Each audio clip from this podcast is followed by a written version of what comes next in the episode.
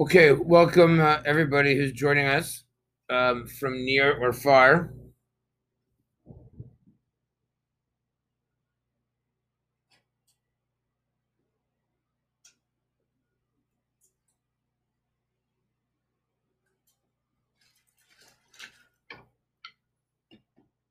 Okay, welcome everybody again who's joining us from near and far on whatever uh, platform uh, you may be here. It's uh, greatly appreciated in the middle of the day to uh, to come out. Hope who are here live are enjoying uh, their sushi. Um, it's great to see everyone again. Let me just admit this person into Zoom.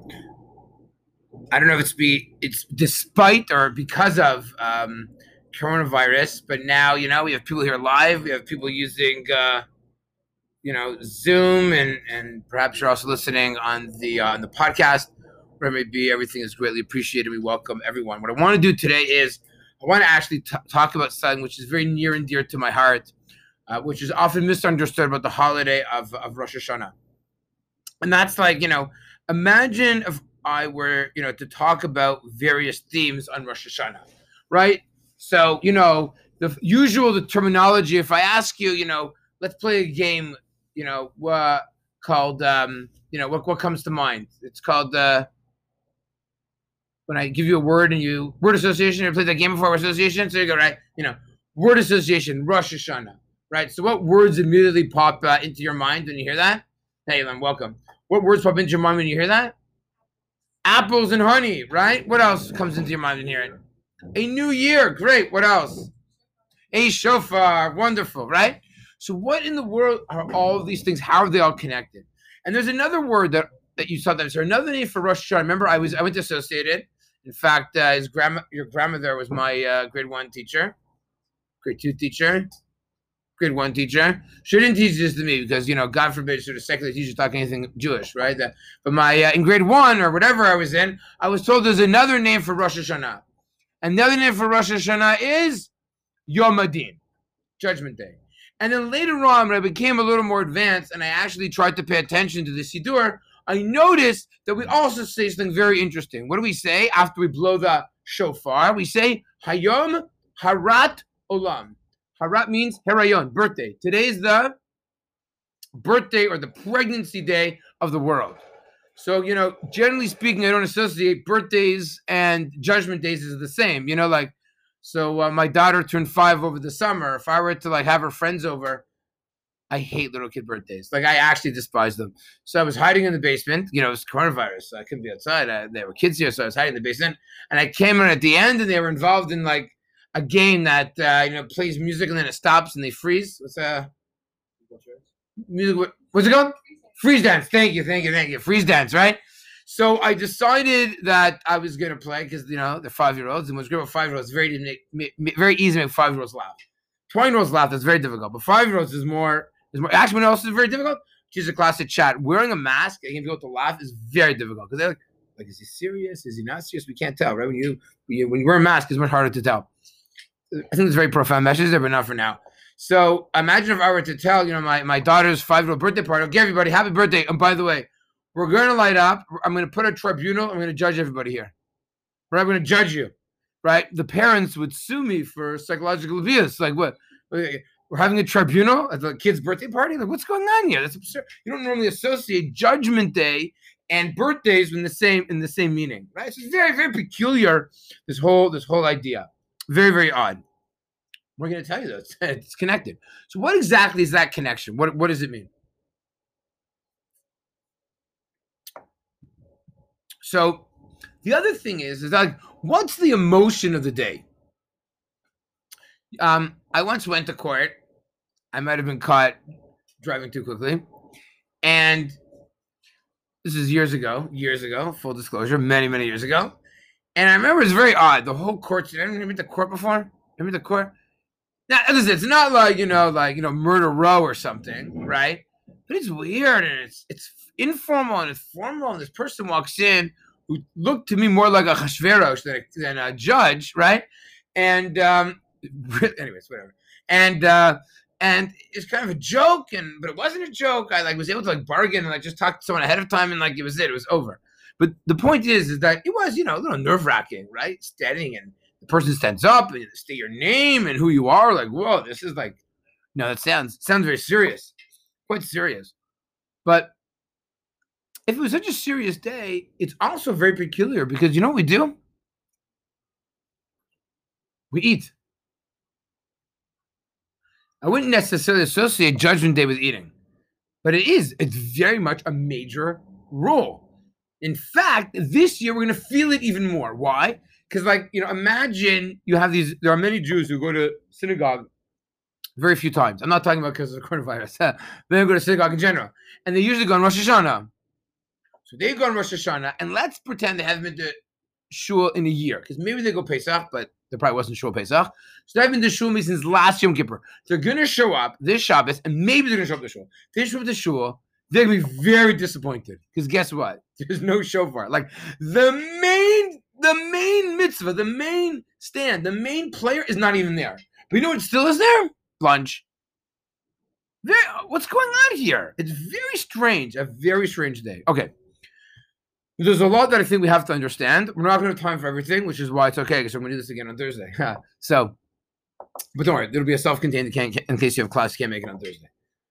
What I want to do is I want to take us to the only recorded Rosh Hashanah in the Tanakh. If you understand the Tanakh, if you understand the context of Rosh Hashanah, I think you're going to have a much greater insight into the day and what this means for us, even in 2020. Okay, so if you're um if you're on Zoom, I'm actually going to do a screen share. So this way you guys please the text. If you're in front of me, it's fine. I just I was going to print it out, and I wasn't sure if you could you know print things out, and it's fine. I'll read it to you. It doesn't matter so much. So I'm going to read to you from Nehemiah. You ready? Now, what's great about Nehemiah is like everybody I've from Nehemiah, anyone's going to be like, no, that doesn't say it there. Most people I agree from Nehemiah and like, okay, I guess that's what it says there, right? So it's not the most like popular choice in high in high school, elementary school, yeshiva, seminary, you know, not the most popular book. But the truth is, there's a couple passages during davening, and that's quite popular. Aside from that, not that popular. I'm going to fast forward to the eighth chapter of Nehemiah. The background of Nehemiah is really important. The Jewish people have returned to rebuild Jerusalem after destruction of the first Beit HaMikdash. It is not a great time to Jewish people. They are really struggling financially, spiritually, economically. The locals are giving them trouble. They're just trying to rebuild their lives after the first exile. And Nehemiah is an inspirational individual, and he gathers all the people. And he gathers all the people together. Okay, he's about to give a very, very powerful speech. Okay, I'm going to skip, I'll read this part later, but I'm going to give to you a speech. Okay, are you ready? He speaks. You know what he does? All he does is open up the Torah and read from the Torah, and then he closes it. The, the it tells us that everyone who stood there started crying. Are you ready? I'm reading from Pasuk Tet, 8.9. Everyone cries. Now, as a rabbi who has given many uh, Divrei Torah and sermons on Rosh Hashanah, right? If you're like, if, if there's like rabbi the next day of Rosh Hashanah, two rabbis are talking, you know, over Zoom or in, in person, whatever, and they're comparing notes. One rabbi's like, I gave a speech. You have no idea. I gave a sermon on Rosh Hashanah. I had 20,000 emails afterwards from people who said it was the best speech they ever heard. One guy says, emails, that's nothing. I had people line up personally to tell me how amazing I was. The third guy says, Had every person crying in my synagogue, tears. The other two rabbis would be like, wow, you got everyone to cry? What a sermon, what a speech. What'd you do? You know what he says? Open the Torah. I read the Torah. That's what Nehemiah does. He opens the Torah, he reads the Torah, everybody cries. Now, you would think as a rabbi, as a leader, you're like, I just hit a home run. I just moved the people. But Nehemiah is not happy with people crying. Can you believe it? A rabbi speaks and they're not happy and people are crying? My kids all make fun of me that uh, they said, "How many people cried after after you spoke?" Right? They went. I said, "Tears of pain or tears of joy?" Right? Okay. So listen to this. I'm going to read you what it says. He screams at them, right? And what does he say to them? Lechu ichlu mashmanim ushtu mamtakim. Go home and eat fatty foods and drink sweet drinks, probably some liqueurs of some sort, right? Maybe you know, beer honey or honey beer or something, right? Again, v'shilchu manot. By the way, it's a great trivia question. Where do you see mishloach manot? Everyone knows by Purim. It's actually mentioned in Nehemiah. You have to give mishloach manot on Rosh Hashanah? It's right here. Shilchu manot. Give gifts. Give portions. Le'inachon. Why? Ki kadosh hayom ladonenu. Hayom ladonenu. Nine. Right? Remember that? Okay. Well, you forget. You'll hear the Shabbos, right? So that's what he says. Can you believe it? Nehemiah tells the people to stop crying, go home and eat lunch. Can you believe it? Stop crying. It's Rosh Hashanah. And you're emphasizing eating and drinking and being festive and go give gifts to people? What? That's not the Rosh Hashanah that I know. Then he goes on to say, why? Al tetzevu kechedvat Hashem hi ma'ozchem. He says this is a very, very powerful day. Go home, eat food, drink wine, give gifts. It's a holy day. Okay? And oh, and what else? Don't be sad. Rejoice in the Lord is the source of your strength. Chedvat Hashem What's going on here? Okay. We have to understand what this means. In order to understand what Rosh Hashanah really means, we need to understand what really is Rosh Hashanah. How is what is the only definition of Rosh Hashanah in the Torah is defined as one thing, and that is Yom Trua Yalachem or Yom Zichron Trua Yalachem. Right? That's it. That's how the Torah identifies it in two different places, in Emor and in Pinchas. Uh, one word difference. Can anyone tell me what's Yom Trua Yalachem? What's a Trua? What's a Trua? So we have to understand that based on Psukim in the Torah, a Trua was understood to mean a sound, Yom Trua, right? Utkatem, that we use a Trua sound from the Chatzotzrot, that's what we would use, and from the Shofar to elicit a Trua sound. Now, where's the first time in the Torah that a shofar is sounded. Not that we see, you know, there's like Avraham in the Ayel, but we don't actually blow the shofar there, right? Where's the first time we hear the sound of a shofar in the Torah? Anybody know? First time. Matan Torah. Well, that's really interesting. You know why that's really interesting? Because at Matan Torah, you know what we become? A nation and a people. That's the founding moment of Judaism. Founding moment of Judaism, we hear the show shofar. Now, do we actually see God? No, that's called paganism. We don't see God, right? We hear God's voice. We don't see God. We see that many, many times that Hashem we didn't see. We didn't see. Remember God? Remember there was like cloudy in Har Sinai. You know what I mean? Like imagine you're buying tickets to an event and you can't see because there are clouds. You want a refund, right? But God made it cloudy on purpose. Why is there clouds on top of Har Sinai? because this is not a visual experience. Judaism plays down the visual experience and heightens which one of our senses? Hearing. Because we can never, we, the closest encounter that we can have with God is not through sight, because God ain't no goof, ain't no demuta goof, but you can hear God. To experience God is an auditory experience. And before God reveals himself through words, there's kol shofar chazak ma'od. If you take a look at the Musaf of Rosh Hashanah, which I highly recommend you do, the entire episode, Atan Nigleta Ahar Kvodecha, that God revealed himself on this great mountain of glory. Now, why are the people crying by Nehemiah? The people are crying by Nehemiah because they didn't keep the Torah properly. When is the first time? What's the founding moment of when we accepted the Torah willingly? Of course, it was at Har Sinai. And Rosh Hashanah has these three dimensions: Malchiot, Zichron, and Shofarot. Shofarot are the main players, called the Shofar. But Malchiot, we coronate God as king. Now, we be careful. Don't think of God as a medieval God or as like some, you know, you know, perennial type of uh, uh, despot, right? That's not a king, really.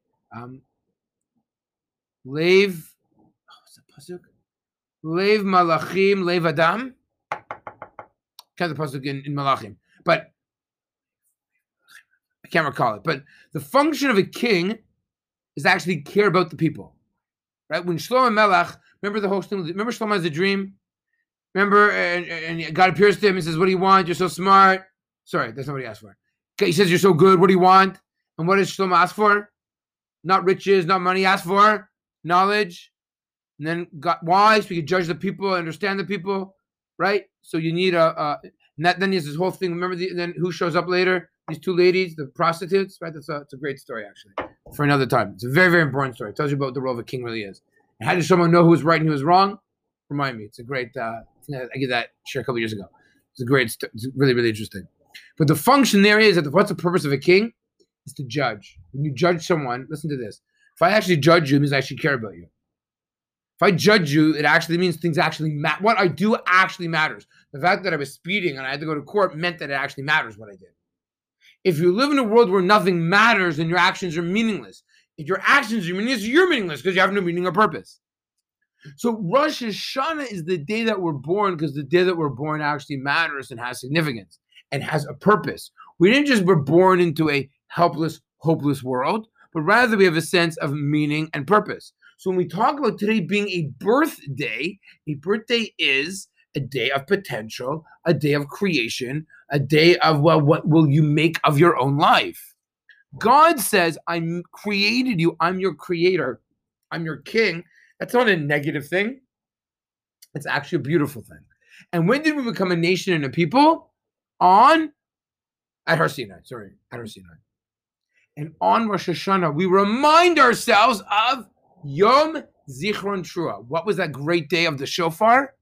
Was Matan Torah. And that's why one of the main things that we do on Rosh Hashanah is, of course, blow the shofar, because that's a coronation moment. We remember God's voice. By the way, what's the bracha over the shofar? There's no mitzvah to blow your own shofar, is there? There's no mitzvah to blow your own shofar. We don't like, it's not like a lulav. We're going to shake a lulav, right? Sit in your own sukkah? No. Play a shofar? shofar. It's an auditory experience. Well, isn't that interesting? Because that's the same experience that we had in Har Sinai. It's about listening. Rosh Hashanah emphasizes the listening. And the shofar, kol shofar chazak kol And the people trembled. But they didn't tremble because, although the truth is, Midrash doesn't understand it this way, the simple understanding is they panicked because there's a sound and light show. When you go to a sound and light show, there's sound, there's thunder, hearing the voice of God, sound of the shofar, right? There's no shofar, no real shofars there. You hear the sound of the shofar. That almost God speaks in the sound of the shofar. Okay. So it, Rashi has a beautiful understanding of what the shofar means. Have you ever heard this word utruat melech bo? It's a pasuk in Parshat Balak. Parshat Balak, which no one ever gets to. It's like the beginning of the summer, like it's in the Bamidbar. We don't usually get there ever, so it's okay. Says Rashi, what is truat melech? Lishon chiba v'reut. We think sometimes of Yom Trua as something negative. That's not how it's understood. Trua means Re'im Ovim, right? Ever remember a wedding? Re'im Ovim, right? Friends, beloved. Trua is about love. Trua is about a relationship. Yom Trua or Yom Zichron Trua is remembering and recalling the love and that relation that God have the Jewish people. Where? At the first time at Har Sinai. Wow, that's amazing. I now want to read to you and go back to the words of Nehemiah. I'm going to show you that Nehemiah, when he gathers the people and tries to inspire them, he's recreating the Har Sinai moment. Listen to this. Are you ready? All the introductory words I skipped on purpose. Now I'm going to read them. Rechov means a street. Why do I care that Nehemiah gathers the people by a street? Anyone know another name for Har Sinai? Chorev. Wow, Chorev and Rachov sure sound the same, don't they? Interesting. Let's continue reading. Asher lifnei Shar Hamayim. What's Shar Hamayim, the Watergate? This is not referring to U.S. politics from the olden days, right? But instead, if you know what I'm talking about, go to American history. What's Shar Hamayim? Shar Hamayim sure sounds like Shemayim, right? So, by the Har Sinai, by Shemayim. That's exactly what it says. From the heaven, we heard God's voice. Next, turns out Sofer brings up the Torah, and who stands there? Who's standing by this kahal? He brings a gathering. Who stands there? I'll tell you. Isha, be'echad. The first day of the seventh month, which guess what? That's called Rosh Hashanah. So he reads, he gathers the people. They're all standing there just like they stood at Har Sinai when, is it funny? On the first day of Tishrei, we call Rosh Hashanah. And what does he do? Again, he mentions this Rachav. I know it's the Rachav. You told me that do Psukim earlier. Answer, it needs to be highlighted because the word Rachav is like Chorev. Continue. Next is Sharamayim. Mina or until midday. He read from the Torah for six hours. No one asked for a refund. Six hours from the morning till the middle of the day. Even longer than Shul, and for sure longer than Shul this year, right? I'm going to stop with those jokes. Don't worry. in front of everybody, reads, reads the Torah, reads the Sefer Torah. Well, now, guess what? Guess what he's doing? Where's he standing? Sofer al Migdal. He's standing on a tower, reading the Torah. That image is very similar to Moshe standing on a mountain, reading and teaching the Torah to the people. The Torah, the mountain, right in the heaven and he reads it. Now listen to the names. Then the Torah, then, sorry, then Nehemiah gives us information that seems totally irrelevant. Listen to the names. It will describe who is being flanked by him, meaning who is standing on both sides next to him. Are you ready? Listen to these names. Tell me if they like mean anything or if they're just like random names. Are you ready? One person is standing next to Nehemiah. His name is Matitya. What does Matitya sound like to you? Matana, a present. The Torah was a present. Next word. Next guy's name is Shema. Shin Memayim. That sounds like Shema. Listen.